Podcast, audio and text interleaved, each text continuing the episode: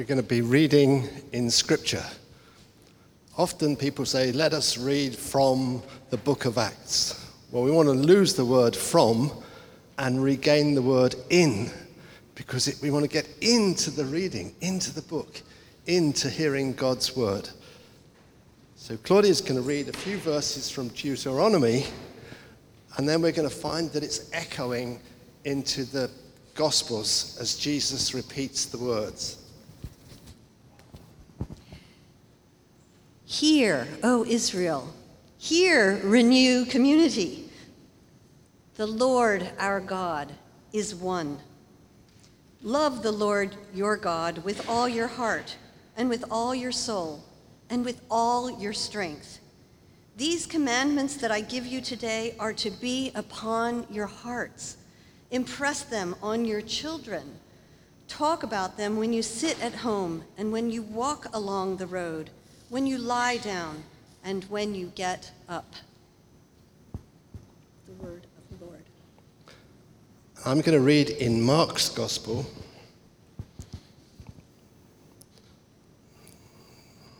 One of the teachers of the law came and heard them debating. Them was the Sadducees and some other lawyers were debating with Jesus.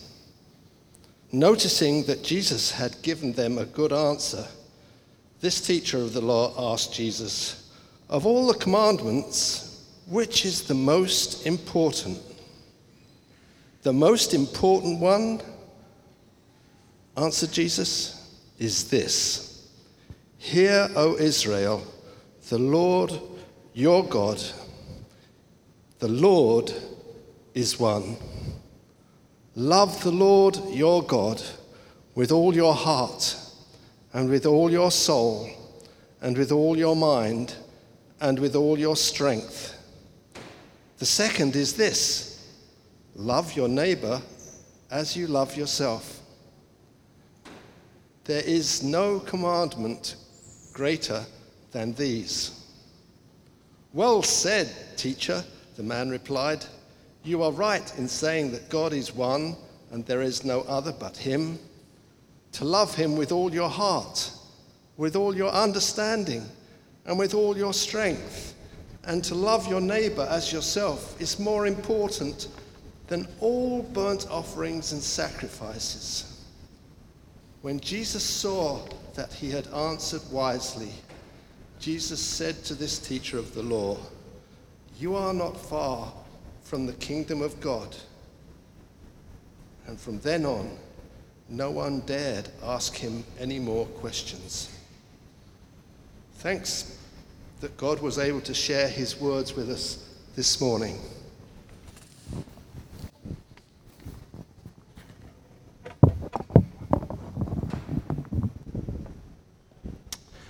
Thank you, Claudia and Dennis, for welcoming us into the Word, the Word of God spoken anew to us.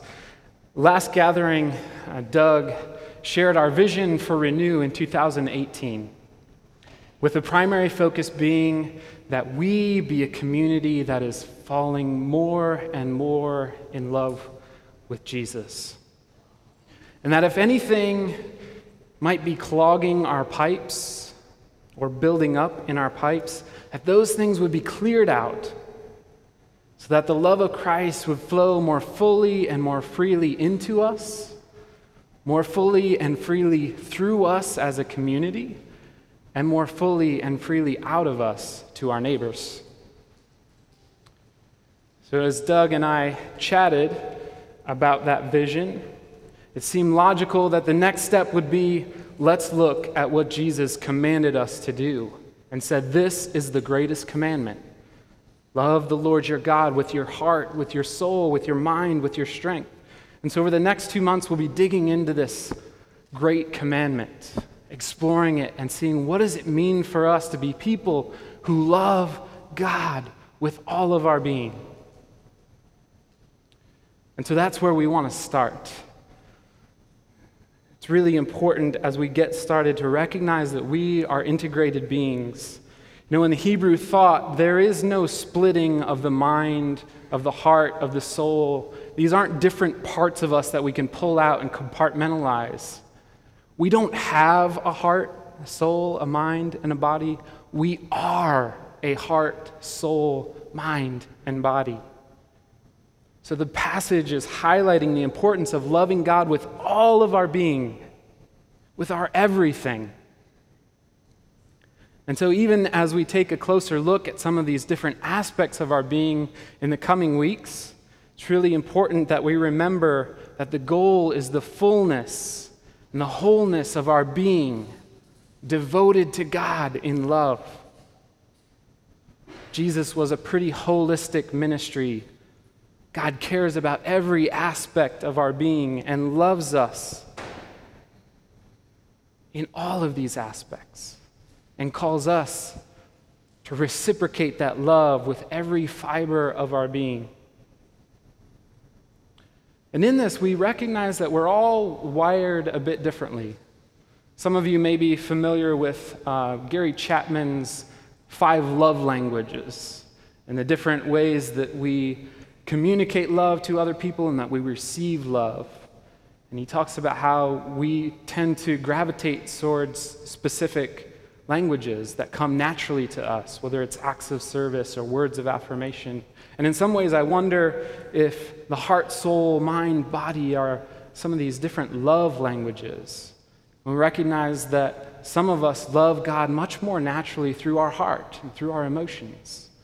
And some of us love God more naturally with our soul, out of our soul, or our mind, or our bodies. But that doesn't mean that we're not called to love God with all aspects of our being. And so I think in that is a great invitation. We have this beautiful gift of community, and this community is made up of people who are wired differently. And so while I may love God more naturally out of my mind, I can look around and see people loving God with their heart, and I can say, wow, I want what they got. I want to grow in loving God with my heart. And so I can ask them and say, hey, what's it like for you to pour out love through your heart? We have this beautiful gift of community that can help us grow. So, as we dig into this passage, I encourage you to reach out to people in your house church, to people in gathering, and say, hey, what's it like for you to love God with your heart, with your mind? with your soul or with your body. And this morning, we are going to focus a little bit more specifically on the mind. Because for me, I've realized is that I live much more naturally out of my mind, in my mind, and through my mind. And so for me, it's been the cognition and the understanding of God's love for me in my mind that has meant the most to me. But to be honest, there were a lot of times where I've really struggled. I felt like, well, I just don't feel God's love for me. I want to love God with my heart. And so that's an area that I'm learning and growing in. But over the last couple years, I've gained such a wonderful appreciation for this great command because it gives me permission as well as the challenge to love God with my mind. And I've come to appreciate that loving God with my mind is not a lesser experience of God's love. So it's a permission for those of us who live out of our minds, and it's a challenge for the rest of us. How do we love God with our minds? This isn't just for people who are called to seminary or for theologians or for Bible scholars. We're all called to love God with our minds. But how do we strengthen the love language of our minds? To receive God's love and reciprocate it. I think there's a lot of different ways, and, and hopefully you'll have some great discussion in house churches about ways that you love God with your mind. Uh, but one of the things that I think is most prominent in Scripture about how we receive God's love with our mind is the idea of remembering. or this word remind. And Claudia read just a brief section of the Deuteronomy 6 passage. Right after this command to love God are all these exhortations to remember. Remember how God delivered you out of Egypt. Remember, remind yourselves, remind your children, remind your children's children. Tell this story over and over and over again so that you don't forget. That's one of the reasons why we take time as we gather to tell these stories because we need to remind ourselves. We need to remind ourselves of the biblical narrative, God's revelation of God's love for us, made paramount in Christ, becoming incarnate, pouring out his love for us, being faithful unto death and resurrection. Need to remind ourselves of that story. We also need to remind ourselves of our own personal narratives.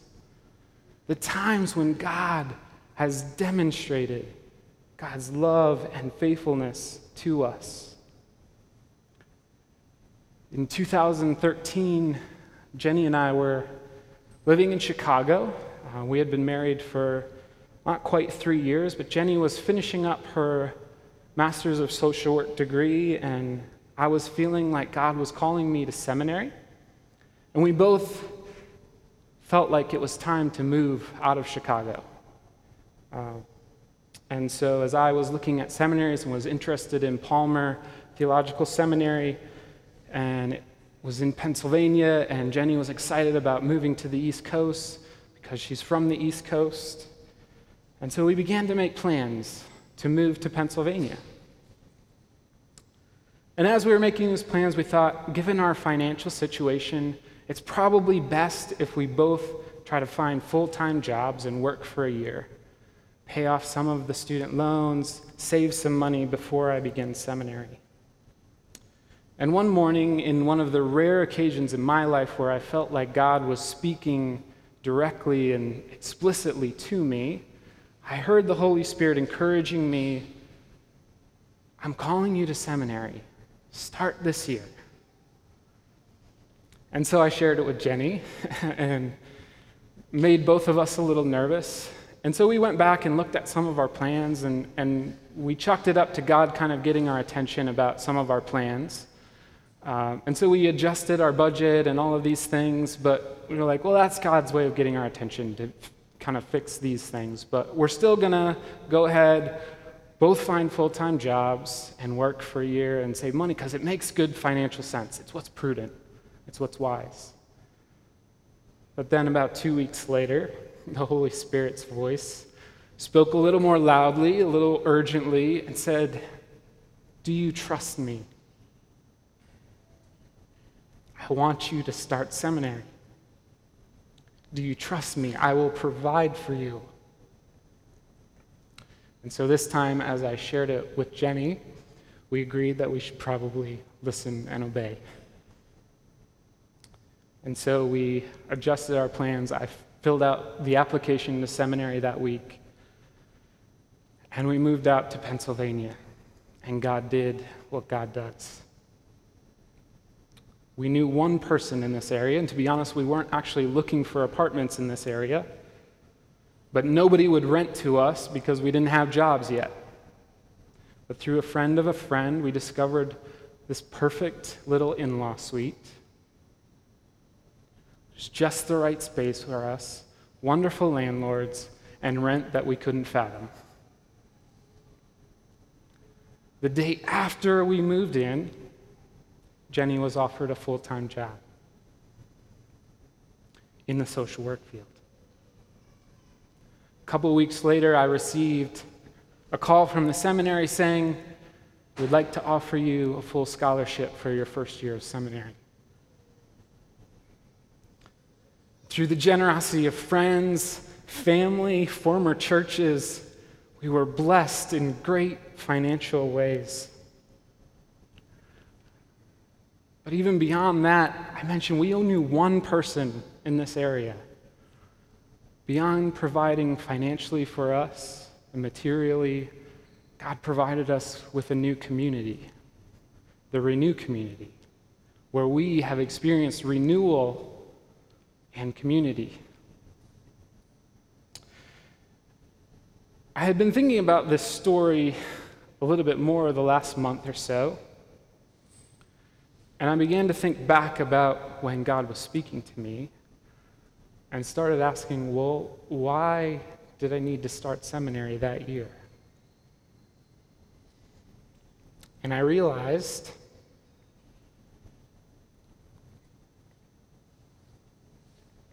that if I hadn't started seminary that year,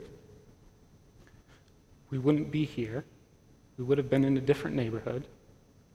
I would not have this tremendous blessing to be called to pastor Renew Community. And I realized that if I hadn't started that year,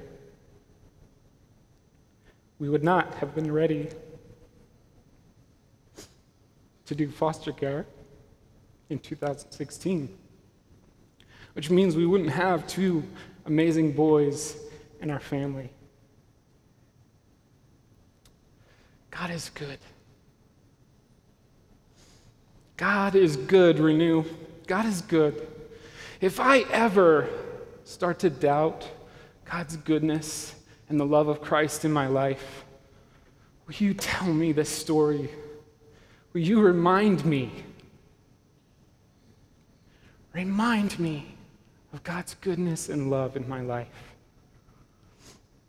And I want to ask you what's that story? What are the stories in your life that you need to be reminded of when God has so faithfully demonstrated his love for you? I was chatting with a couple of folks from Renew this week in preparation for the teaching, and uh, Dave Bilecki shared how the this discipline called the prayer of examen has been helpful for him in, in loving God and learning to love God, and especially with the mind. The prayer of examen, some of you may be familiar with it if you've been through any of our discipleship cohorts. Um, it was began something that Ignatius began, a discipline and a training. Um, but it's taken lots of different forms. But basically, it's a reflective prayer in which you invite God to take you back over the last day or over the last week and ask God to remind you of ways in which you felt connected to God or ways in which you experienced God's love. And there's another aspect of that, but I want to just practice that this morning. It might be a little bit weird, but Let's go for it. So, we're going to just take two minutes of silence. And for the first 30 seconds, just try and quiet your heart and ask God to meet you in this space this morning, to remind you of the ways in the past week where you might have experienced God's love. So Take the first 30 seconds, invite God into this space, enjoy the silence, and then recall your week. Replay it through your mind and be reminded of the ways in which God has loved you. God, I thank you for the ways that you desire to demonstrate your love for us. I pray that you would help us to pay attention and help us to remember. In Jesus' name I pray. Amen. Uh, I want to just, yeah, let's take another two minutes. If God brought something to your mind, just share that with somebody next to you. I invite you to do that now, even if it's a little uncomfortable. Step into the awkwardness. Share how God might have been demonstrating his love for you this week. This is the part where you get to talk. All right, well, yeah, I certainly want to encourage the conversation and the sharing of these experiences and try to provide more space for that in house church next week. But thank you for taking the time to share and reflect. So I feel like that reminding is one of the ways that we receive God's love through our minds, through the remembering and being reminded. But how do we communicate our love to God with our minds? I'm not talking about telepathy, uh, though of course God knows our thoughts, but how do we love God with our mind? And again, I think there's lots of different ways, but I'm actually drawn back to the same word, but maybe in a different form remind. Re hyphen mind. One of the things that Jesus did when he came proclaiming the good news of the kingdom of God is he said, Repent. The good news, and receive the good news. Repent. One of the meanings of the word repent is to change your thinking or change your mind. So, one of the ways that we love God with our mind is by pursuing the mind of Christ, seeking to align our thinking with that of Christ. What would Jesus think about this? How would Jesus approach this? And it's actually in the context of this Mark 12 passage where Jesus elaborates or explains this great commandment, there's actually all these other Sadducees and Pharisees asking him questions, trying to trap him. And basically, every response he gives is, You're thinking about this all wrong. You need to change your thinking. Or in John 9, they approach him and, and they, there's this man born blind, and they're saying, Hey, Jesus, who sinned, this man or his parents, that he was born blind? Who sinned? And Jesus' response is basically, You're asking the wrong question. You're thinking about this all wrong. You need to be asking how God's will and God's goodness can be demonstrated through this man. This is the process of discipleship, changing our thinking to align with that of Christ. Know, Peter was pretty close with Jesus, and at one point, Jesus asks him, Who do you say that I am? And, and Peter says, You're the Messiah. Right on, Peter. You got that one right. Then Jesus says, Now The Messiah is going to be killed. Peter says, No, no. Jesus says, Get behind me, Satan. You do not have in mind the concerns of God but merely human concerns. You need to change your mind. And the Apostle Paul writes about this frequently in his letters. In Romans 12, do not conform to the pattern of this world, but be transformed by the renewing of your mind. Then you will be able to test and approve what God's will is, his good, pleasing, and perfect will. Or in Philippians 2, in your relationships with one another, have the same mindset as Christ Jesus. Or 2 Corinthians 10, we take every thought captive to make it obedient to Christ. Or in Ephesians 4, be made new in the attitude of your minds and to put on the new self, created to be like God in true righteousness and holiness. Or Romans 8, those who live in accordance with the Spirit have their minds set on what the Spirit desires. Mind governed by the flesh is death, but the mind governed by the Holy Spirit is life and peace. We love God with our minds continuing to ask the Holy Spirit to renew our minds and to align them with that of Christ.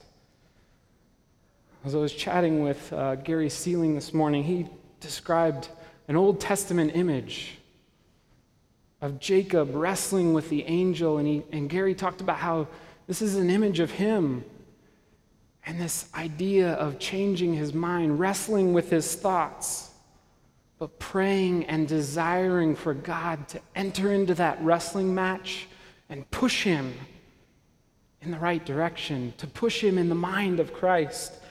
And I thought, what a great example because Gary is leading this underground seminary on race and racism because he has pursued the mind of Christ regarding this very divisive issue. And in that underground seminary, he's calling all of us to say, how do we pursue the mind of Christ in relation to race and racism? And I think that this is the biggest area in which we need to seek God's reminding. Certainly, the area of race is important, but mostly, how do we see other people? What do we think about other people? Because Jesus said the greatest commandment is to love God and to love people. So we're often tempted to think when somebody does something we don't like, that person is such a jerk. But if we pursue the mind of Christ, we might realize that person is hurting and broken. Or when people commit heinous acts, and I don't want to condone any of that, but be careful about calling them a monster. That's dehumanizing. The reality is that, as heinous as what they did might be, they are still a person created in the image of God. I know that's difficult. If we pursue the mind of Christ, it can move us from vengeance and retaliation to compassion. It can move us from self righteousness to reconciliation. So I wonder who you may need to change your thinking about. And we can pursue the mind of Christ through Scripture it's why we have this 4440 that I'm really excited about. And we do it in community, in our house churches, in underground seminaries, and we do it through prayer. And I want to actually return to the prayer of examen, because the second part of that reflection is asking God to bring to mind those instances where we felt distant from God, or those instances of sin. Or things that kept you from experiencing God's love, and asking God to enter in that, to confess it to God, receive God's forgiveness in Christ, and then praying for transformation, for the renewing of your mind by the Holy Spirit.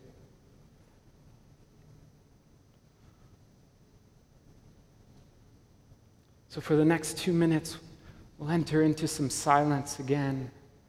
I ask that you Invite God in to call to mind those instances where you felt far from God, asking God to enter in and show you those places where your mind might need to change. So let's enter into the silence again. God, we confess to you those times we, we have not thought with the mind of Christ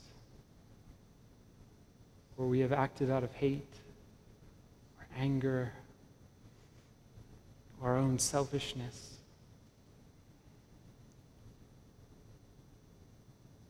God, we thank you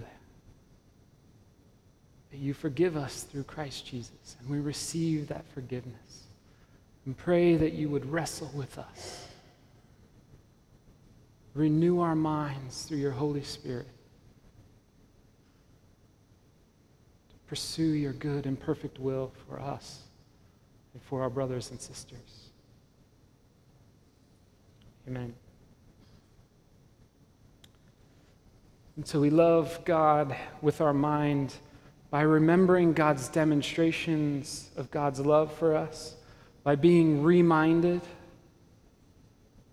And we love God with our mind by aligning our thinking with that of Christ, by having the Spirit renew our minds or reminding us. This is why communion is central to our worship. This is why we gather around this table when we gather for worship. Because Jesus said, Do this in remembrance, in remembrance of me. And so we take the bread and we share it with one another and say, This is the body of Christ, broken because he loves you. Remember. And we take the juice and we say, This is Christ's blood poured out for you because he loves you. Remember that. Do this in remembrance of me. And we gather at this table to be reminded in the ways of Christ, to receive his forgiveness, and to recognize that we are called to mercy and forgiveness. That we are called to love like Christ did, to give ourselves in love to others as he gave himself for us. That is why this table is so important to us, because it reminds us and it reminds us. We're going to do it a little bit different than we usually do. Uh, oftentimes we have somebody come up after a couple songs and explain communion, but I've already done that, so we don't need to do it again. But John's going to come up and lead us in one song we kind of reflect and enter into our response of worship. And as that first song is playing, if you have kids in the zero to two classroom, ask that you retrieve them during this song, and the other kids will be coming back during this song. Um, but as that song ends, our communion servers will come forward, and we invite you to come to the table. If you're here to receive grace and mercy from Jesus, we invite you to come taste and see the goodness of love, of God's love for you. Be reminded and be reminded of his calling for you to go and serve and love others. In Jesus' name, amen.